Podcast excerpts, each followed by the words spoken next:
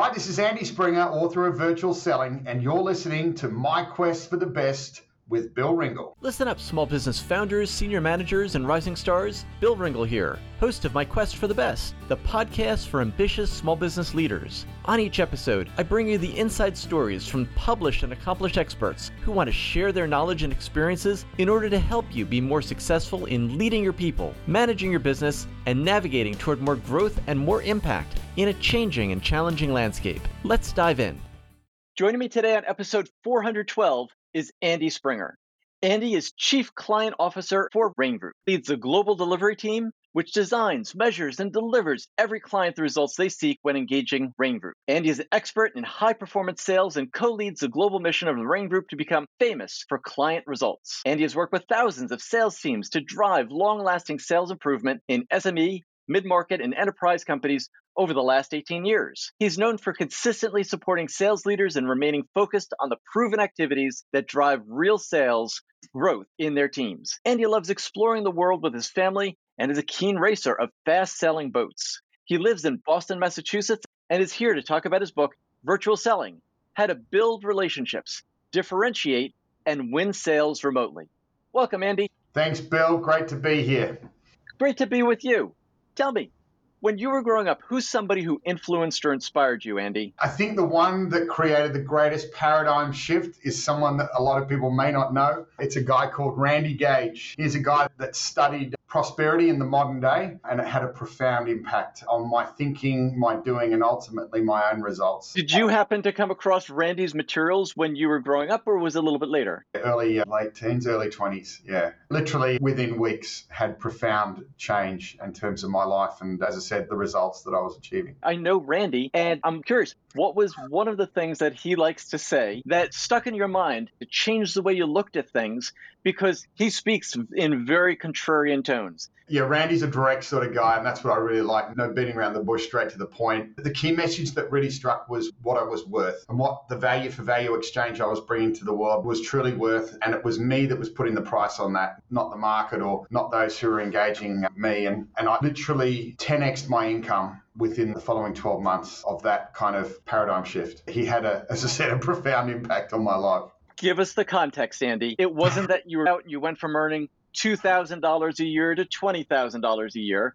What were you doing, and what were you doing a year later? So we really understand what a difference it makes when you really embrace that kind of contrarian thinking and recognize that you're the one who accepts what you're capable of. It's a great question. It's not a story I've publicly shared. In terms of quantitative measure, I, I went from earning forty thousand dollars a year as an employee at the time, and I think some of your listeners might choke on their Wheaties uh, when they think of forty thousand dollars. How do you actually live on forty thousand dollars? And then in my first year of the company that I started, pretty soon after getting this information into my head and doing something with it, receipts on and over of a services company that I started were well in excess of six hundred thousand dollars in that first year. As I said, probably, which in a company that I started, you know, probably eight weeks after listening to that. And at that age, in my early twenties, that's seismic. It wasn't necessarily the money. I don't see money as, as something that defines a person. It's really just a, can be an indicator of the value for value exchange. It really demonstrated the shift that thinking and then acting on that shift in thinking can have in one's life. I literally came out of the blocks and never looked back,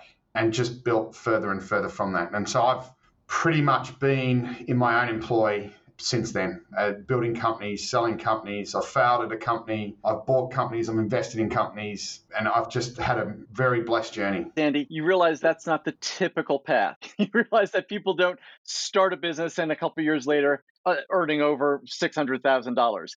Yours was a trajectory that was very deliberate and very aggressive and successful. So you need to give yourself credit on those counts. I appreciate that, Bill. Thank you. For me, it's never been about the money. Money's just the tool to be able to, to do things with, to grow, to add value, to help solve problems, to invest in, in what you believe in. When I talk about it with clients, I always say that payment gives me permission to help you. Yeah. I just look at it as, I, I know so many things that can help you. Once you pay your invoice, now you've given me permission to go in and make the changes and have the conversations and to start to implement the work and improvements that are going to make a massive difference in your company. I bet you see it the same way. It's just the go-ahead. The volume of sellers and organizations that we engage with now is forever growing, and it's amazing to see how sellers devalue their offering consistently. They don't understand the value of it. They don't understand the impact of it. And when they take that transactional bet to just selling and achieving a number versus selling to bring new value, to unlock possibilities, to solve real problems, to enable the achievement of real objectives in their client organizations, that can be, in some cases, truly transformative. And there is significant value awaiting those who understand that. And that value often is in exchange for greater revenue, increase in profit, and, and ultimately for those who are on commission, increased commissions. We study top performance, right? We know all of the tactical things that top performers do, but actually what you see in top performers is they think differently to the rest. Mindset is incredibly important because we have skill sets, and mindsets help us employ skill sets, expand them, forget about tools, or adopt new ones. A couple of years ago, we had the COVID pandemic lockdown, and all of a sudden, the world of selling changed. Because selling was always something where it was very relationship oriented. You want to build relationships with people. And I think of it in two ways. One, you build a relationship so that you can do business, or you do business together and build a relationship through the work together. It changed dramatically when the pandemic hit. And many people were in denial that they wouldn't be able to go and visit people. Many people said, oh, it's only going to last a couple of weeks, right? Maybe two months at the most. I remember these conversations, having them with people, and it was very different. The people who had the mindsets to change and adapt to stay successful, what were some of the elements of those mindsets that you observed and, of course, that you had with your colleagues, Andy? Great question. We were a very new leadership team at, at that time. In fact, we'd only just merged two companies together, and it's the global Rain Group uh, on the first of January twenty twenty. And so six in our global leadership team, and the what's about twelve weeks into our burgeoning relationship, we had the pandemic thrust upon us. What I really loved being in that team of six, newly formed and coming together pretty much for the first time, and certainly engaging with a, a Black Swan event for the first time, was our thinking in terms of, we understand the challenges that face us like they faced any business at the time. But what about the challenges that our clients were facing, and more importantly, the sellers within our clients were facing? That's our target audience. That's our customers, those that we think about the most. That's certainly the ones I think about the most. What and how are they going to get through the pandemic was the question that we kept asking. Instead of focusing in, we looked externally. And we said, what is the value that we can bring immediately to the market to help sellers transition and make this change the most in the most effective way as possible? We made an investment at that point. We went to market. We got our, our research center immediately orientated to go out and study the initial impacts of the pandemic, how that changed the way in which buyers in those size of companies that you spoke about at the intro, how that shifted and changed the way in which they were perceiving buying and they were engaging with sellers in this pandemic. Then how were sellers showing up? What was working and what was not in terms of engaging buyers virtually? We very quickly were able to get significant, hyper-relevant research into the market in our virtual selling skills and challenges white paper. And it had an immediate impact in terms of the value that we could bring to sellers and the type of conversations we could have, navigating them, helping them navigate through this seismic change in the way in which they go to market. And it was quite profound because it really showed us very quickly that face-to-face was very much the norm. There was a pocket, a certain key pocket of sellers out there that had, I wouldn't say perfected, but was certainly figured out engaging through video conference platforms to be able to sell. But the majority were very used to face-to-face. They were used to conference rooms. They were used to airplanes. They were used to meeting in reception lobbies and going for coffee meetings. And that was really difficult for them because what had happened in the immediacy of the pandemic when it came to the selling world was the pandemic ripped away one dimension of human connection straight away. You think about when you're face-to-face, you've got all the three dimensions of human contact available to you. You can read body language, you can see people move, you can see all of the different elements that are on display in three D life. When you move to virtual, you are only looking at two dimensions. You're only looking at what you can see in terms of the flatness of that person on the screen and what you're hearing. In a lot of cases, you only heard what they're hearing because, as a lot of sellers told us, a lot of buyers wouldn't turn up with video on. It became really difficult really quickly. I think that there's a great point where some sellers would notice that the buyers would show up without video on. And there are a lot of different ways to respond to that, from asking, say, do you know how to turn your video on? Can I help you through that? To freaking out and saying, they don't want to see me. They don't have their video on, and taking it very personally and not putting themselves in the best state of mind to be effective in serving them. What kind of conversations do you remember having with people who were looking to sell effectively, and how they overcame even that small challenge of the buyers were less uh, technologically sophisticated in being able to appear on screen and have meetings? I think the great thing for us was the research produced. What were the virtual selling challenges that sellers were having? And what were the, what were the challenges that buyers were having when they're engaging with sellers virtually? From a seller's perspective, it was really clear that ninety-one percent of sellers were telling us that they were having really big challenges in gaining a buyer's attention and keeping that buyer engaged virtually. By having eighty-nine percent of them were having significant challenge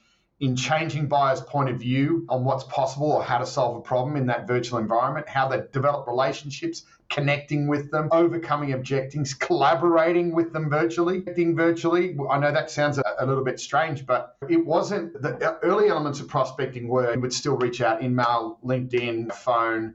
But then when it came to early stage prospecting and then needs discovery virtually, it was a really challenging time. We were really fortunate to be able to have that research, understand from the seller's world what are the key challenges they're facing virtually. And ultimately what we did was write a book about how to overcome those. What was important is to recognize that many of these things were skills that were learned to be, yeah. and you need to add additional skills so that you could do them remotely. It yeah. doesn't, the need for those solutions didn't change. The seller was selling, still needed to be in the marketplace to solve problems and provide resources for the people who are buyers. Spot on. Was, that was the big that was the big part is, love what you said, buyers still wanted to buy. Their job, they are a buyer. If they are successful, what have they done with their day? They have made purchase decisions. Good ones that will serve their company, absolutely. Obviously, there's challenges that they face we can talk about, but certainly buyers were buying. So sellers, I think, need, needed to come to that initial that initial stage of thinking, hang on, I can still sell in this environment. And then I think what we saw really clearly as practitioners, as being out and about virtually in our own client organizations, was that there were sellers that actually thought, hey, all I've got to do, Bill, is I've got to turn up and I've just got to be the same as if we were like face-to-face and everything will just be fine. I've got to just transfer everything onto Zoom. I've got to put everything onto Teams. I've got to get on my WebEx and everything will be fine. And guess what they found? The buyers totally weren't looking for that. Totally different. The buyers now had a new arsenal of tools to use against them, like a very simple one. I don't need to be on video. You know what? The big one was what I would call the get to the point factor was much higher. You used to have that time between meeting and reception and then walk into the conference room where you could do some, some casual rapport building, get to know them, check in with them at a personal level, have a little bit of banter, even that conversation, that casual conversation extended into the first part of the meeting. Then we eased in at a point. We've all got that same feeling where we've had those experiences, and that's how we normally sell. Then what happens is you might have been given an hour for a face-to-face, you're now in a thirty-minute conversation. The buyer's then on and saying there's less opportunity for rapport build because it's a little bit more awkward virtually. Yet rapport is still necessary for a sale to be made. Of course, that's the big thing that most sellers first got. It hit them straight in the face is, oh my gosh, I'm not developing any sort of relationships of substance here like I used to. The minute a seller is out of their comfort zone, the buyer has the advantage. The seller is now feeling uncomfortable. They're now doing something different. They've realized in the first few virtual selling conversations they've got, wow, something's really different here. This isn't the same as what I'm used to. They had no default to come back to. They had no comfort zone to retreat to. They were in new territory. They weren't able to de- develop rapport. They were struggling to get traction on relationship. Then the buyer's thrusting them in straight into the conversation and saying, what do you got? Show us your value. Eddie, I'm sure you've worked with many people who are in this situation. Can you yeah. share a story about working with someone who came to you sharing these concerns? And yeah. what did you coach them on in order to help them change their approach, prepare better, and to make sure they were hitting their milestones within the given amount of time that they had, even though it was reduced? They could still do it if they were prepared. For anyone that, you know, today it's really difficult to make oodles and oodles of money unless you're Tom Clancy or Stephen King out of writing novels and selling them, writing books and selling them.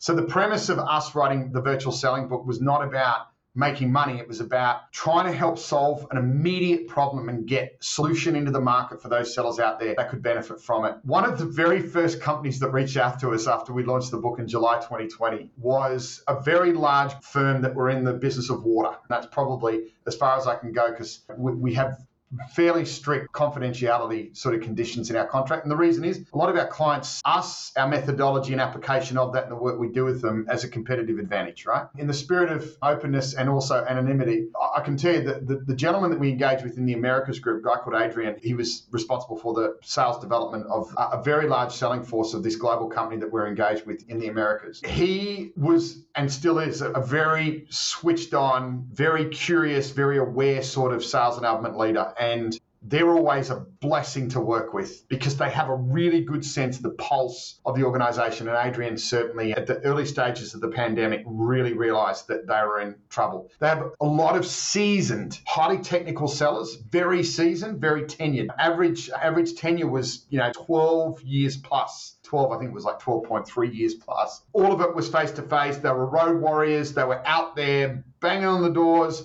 Either impromptu or pre-book meetings, it was all face-to-face. And in some cases, they know their buyers so well, they could literally turn up on a day on their travels, pull their car into the car park, they'd walk in and they'd be greeted personally because they were really well known. That instantly changed. No one was on the road, no one was able to see anyone. And this was the first time, in some cases, ten years of engaging with clients, that the sellers of this organization that Adrian looked after had to pick up a phone and actually call their clients. First time on the phone. It was sixty percent plus of their selling organization didn't even have a Teams or a Zoom account. This was bare bones basics, right? So they had to get very quickly, rapid upskill in terms of technology, rapid upskill in terms of just initiate a virtual meeting. And then they were thrust into the same experience that we just talked about. Their buyers became quite efficient with them. They were struggling to get any traction. They were struggling to get any meaningful cut through in their conversations. What happened was, sales started to dip. And so we came in and, and really ascertained the, the situation and had to do so quite quickly and figure out what are the core things that if we just focus on and we do them really well, it's going to make the biggest impact for these sellers straight away. A couple of things. One, we got them thinking in terms of preparation of rapport building and developing relationship virtually.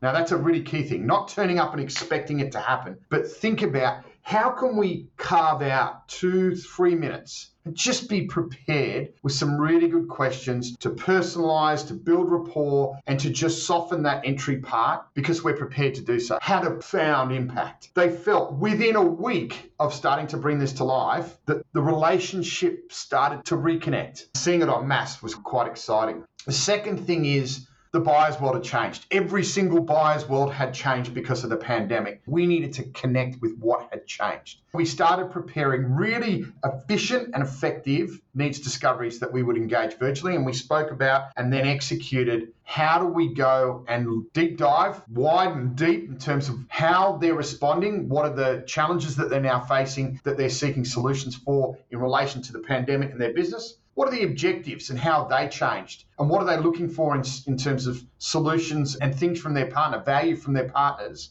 to help them realize their newly, you know, their revised objectives in the pandemic? If we're talking about a water company, during the pandemic, I'm sure a lot of their customers were no longer restaurants, but they were now looking to sell through different channels because people weren't showing up in restaurants. That would be an obvious one, right?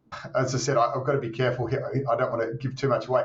This company gets engaged by municipalities. Okay, to, so it's to, not consumer water, it's just municipality. Water, wastewater, pumping water. It was all the mechanics and the machinery. And so it's service and hardware solution in terms of water on a big scale. I imagine that there was greater demand in households with people staying home and working from home. Absolutely. And many less people available to troubleshoot, to trigger, to be out there actually fixing stuff, ordering stuff, building stuff. It was, yeah. I think that what you've done is you empowered the sales team to ask questions that needed to be asked that might not have been the focus of the seller or of the buyer to begin with, to ask yeah. questions. How is it going with this additional demand? How is it going now that we're seeing more demand in people taking showers in different population areas? How is it going in these areas? And through that questioning during the sales call, even though it's shortened, they were able to differentiate themselves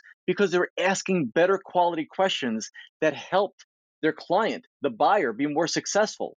Is that getting it? I think what they enabled themselves through the work we did to really reposition themselves as a value-adding partner. It was actually quite remarkable. A lot of the turn up, when they turn up, they rock up, they were looking for transactions, right? They were looking to sell stuff. Now, in pivoting the way in which they showed up and then engaging in a different way virtually, they were now repositioning themselves in the eyes of their buyer as, hey, we're all in this together. How can we be a value-adding partner to you in this situation? In some cases, not every case, but in a lot of cases, the majority, it completely redefined how they were seen in the eyes of their customers. Why? Think about water, right? Water is very dynamic. Floods and the way in which we have to respond after floods. Floods didn't stop because there was a pandemic. Water shortages didn't stop because there was a pandemic. Pumping issues did not stop because there was a pandemic. Various different effects, cause and effect in terms of that. But their business of keeping water flowing and keeping water pumping and keeping water clean didn't stop. They had to figure out a completely different way to re-engage their buyers and their customers to help provide solutions to them. And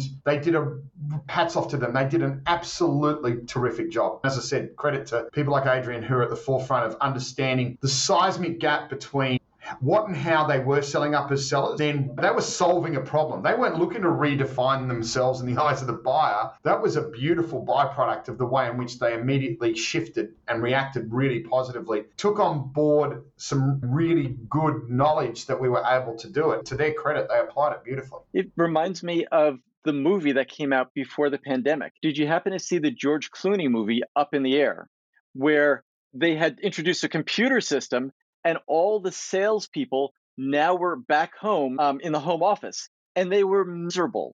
They were miserable for all the reasons you described. They were used to going out and schmoozing. They were used to going out and staying at the hotels. They were used to having the freedom rather than being overseen in this new area. This is very similar to what happened during the pandemic. It's similar where you need different skill sets, and I thought that movie illustrated beautifully how if you don't add those skill sets, you're limited with the number of ways that you can respond to a client needs, a client's needs in a changing. Bill, this is the thing. Do you think like everything's gone back to normal? What's your view on the world? What do you say? I don't know what normal is anymore, Andy. I don't know. I can't answer it because I'm not looking to bring things back to my preconceived idea. I look at it and say, fresh eyes, here's what I'm able to do now. I'm able to travel. I'm able to visit with clients. I'm able to vacation now. I don't know that's going to be the way it is a week from now or a month from now. But what I do know is that I am more fortunate in that I have a range of skill sets. I could pick up a toolkit when I do this and go meet with clients and do off-site with them in a retreat. But if we need to do something virtually, I put down that toolkit and pick up the toolkit of how to do things virtually. I think that's what comes out of reading your book is that people need to have all sorts of toolkits to be responsive in all sorts of situations. Would you agree with that? I wouldn't sell your airline stocks just yet, but I would definitely say I'd be worried if If I was an airline that purely relied upon profit through business travel. I think we've seen a profound change in the buyer-seller dynamic since the pandemic. And guess what? It's driven from the buyer. We've had recent research where we validated the outputs of our twenty twenty research. And for those sellers that like selling face-to-face, the news is getting worse. That's very clear. The volume of sellers globally want to and are very much back face-to-face and doing what doing the normal, yet we've seen a significant increase and trend in terms of buyers.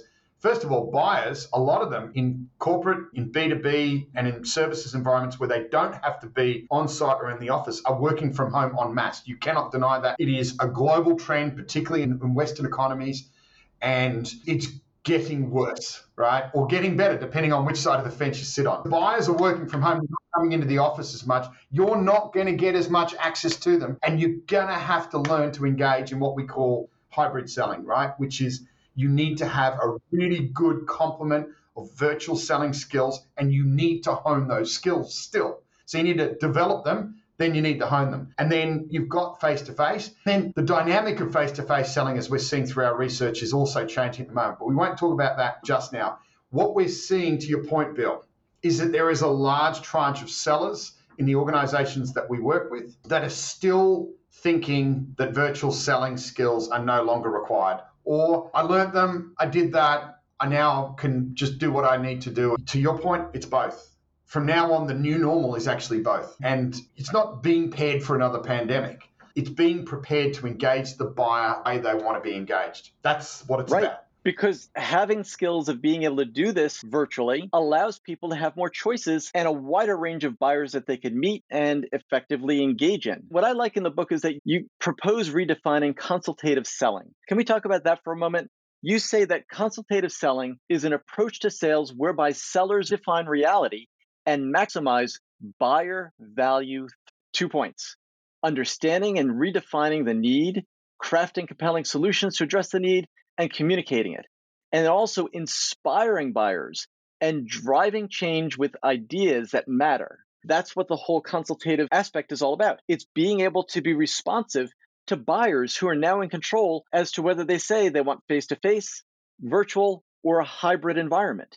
If that's the way that's working, how do people best prepare through a consultative approach? What do you encourage your clients to do in order to be more effective in, in sales in a world where we have different options ranging from in-person to virtual to hybrid? What are a few things you encourage people to start? I hate listening to podcasts that are all very theoretical, and I don't necessarily know how to translate that theory into practice. I'm going to flip that, and I'm going to ask your listeners to do one thing and just follow along with me in order to get maximum value from our time together, in order to bring exactly what you've just talked about to life. Turning up and leading a thorough and effective needs discovery actually was one of the, the greatest factor that defines seller effectiveness virtually. And so leading a thorough and impressive needs discovery in a virtual environment was one of the quickest ways that a seller could demonstrate their level of effectiveness to the buyer. seventy-one percent of buyers said that is one of the most critical decision factors, is how well they executed a needs discovery and understood my needs, wants, and concerns. What they found in terms of seller effectiveness in virtually doing a needs discovery, only twenty-six percent of sellers were observed by buyers as being effective in that virtually. The first things first, you've got to plan and execute really good needs discoveries, and you've got to think about the environment virtually and the way in which you're going to do that. The other thing that they showed that demonstrated a keen difference was showing me what's possible, how to solve a problem. What's the practical way you can do that? I want you to think of a sheet of paper, just turn it on its side in landscape. On the left-hand side, just create a column that says current state. On the right-hand side, about the same size, I want you to write new reality or future state, and leave a box in the middle. Split the page in landscape into three even columns or three boxes. Left-hand side, current state, right-hand side, new reality. So when you do a really effective needs discovery, especially virtually, and the reason why I'm saying a sheet of paper is it's something you can convert into a single slide, single PowerPoint slide. You capture your buyer's current state. What is it that's most impacting you now? What are the biggest problems that they're facing? What are the biggest objectives that they're seeking to realize? It, it can be and, or it's not necessarily exclusive. By the way, we talk about aspirations and afflictions in needs discovery. That is understanding both the problems and the desires, the, the goals, the objectives. It needs to be a combination of both to have the full understanding of breadth and depth of customer. Left-hand column, current state, capture all those. Use verbatims. Use the actual words of the buyer if you can, as close to. On the right-hand side, if you've done effective needs discovery where it says new reality or future state, you capture where is it they want to be? What does life look like and operate and feel like after that problem has been solved, those goals have been achieved? What is the future state? What is the new reality they are seeking to achieve? Capture that all down there once again. Same thing, verbatims as close to their words as possible. In the middle, that third part in the middle is the bridge. And that is the solution or how we can help you get there. That's where we can initially capture, after our effective virtual needs discovery, we can capture what are our ideas, our initial ideas to help solution to get them from their current to their future state or new reality. And you want to create that slide and you want to get it back in front of the client in your next virtual conversation as quickly as possible. Why? Because then the second most important part and influential part in virtual selling comes to life, and that's collaboration. We begin to collaborate. We have something meaningful that we can go back to the buyer with in our next Zoom, our next WebEx, our next team meeting. By the way, do it quite quickly to share with them, hey, we really understood where you're at. Hey, we really understood where you want to be. And hey, we've got some initial thinking in terms of how we might help you get there. That's the middle box. And that's what we want to have a conversation with you about today. We're not selling you. We're not pitching you. We're now going to take these ideas, these thought starters, and begin a virtual collaboration. Now, yeah, so it's, is- it's not bringing a solution, it's opening the floor up for a collaboration together so that they wow. can help in the creation of the solution. That's the big gap. Most people think, and especially in virtual selling, this works even like it works really well in face-to-face, but it, it is an exceptional cut through that sellers use in virtual selling. Top performers in virtual selling are using, because what we found was speed, getting back in front of the client quickly, is really important. Two, the minute they start talking, asking questions, correcting what you've put on that slide, by the way, be open to feedback, it's theirs, it's all about them, not about you. The minute they start engaging with what you've said there, and they said, hey, Bill, you know what? The way you've defined that current state here, that, sorry, that future state, I'd say, no, this is the way I'd define that second point. You know what? I'd change that fourth point to they're involved. They're collaborating. They're buying what you're putting down here. You don't realize it, but that's the dynamic here. The minute they collaborating with you on the solution, they're making it their own. That's the way they want it. They don't want to be told. They want to collaborate with you, so we tell each other together. That is really eye-opening to hear you describe it, Andy. Now, here's my question. How do you go from the stage of having that capability to getting the attention, setting up that first meeting to do the needs discovery? What are two or three effective ways you've found to interrupt the noise and the flow of information that comes through for everyone who's on online these days? A couple of things. First of all, if you're reaching out net new in the virtual world, we should assume a couple of things. One, all about every client, every customer that you're seeking to reach out to is time poor. Don't waste their time. If you're reaching out, you need to think, and I call it the, it's, I define it as the eight second window. We used to have thirty seconds. We used to have minutes where people would actually give you the time. If you reached out by email, on the phone, you literally have an eight second window. It's what I define as the value filter. They're thinking about it, what this person is saying. Is it going to help me achieve my strategic goal, solve my strategic problems, achieve my tactical goals, or solve my tactical problems? Now, I'm thinking all about one or multiple needs that sit within those four buckets. With the value message, all it needs to do is land in the ballpark. It doesn't need to be spot on, but it, it seems like it might help. I'm going to filter that quickly. Typically, eight seconds is about the time it takes to read two to three sentences. If you're turning up and you're going, I'm blah, blah, blah from blah, blah, blah company, and we do blah, blah, blah, that's game over. It's finished. They're already disconnected. They've hit delete, or they're already thinking about the next thing, right? They don't care about who you are and what you do until they aren't, they can see that you're actually there to help them. So that value filter's got narrow, so you've got to think about eight seconds. Think about those first two sentences if you want to get their attention and you want to get a response.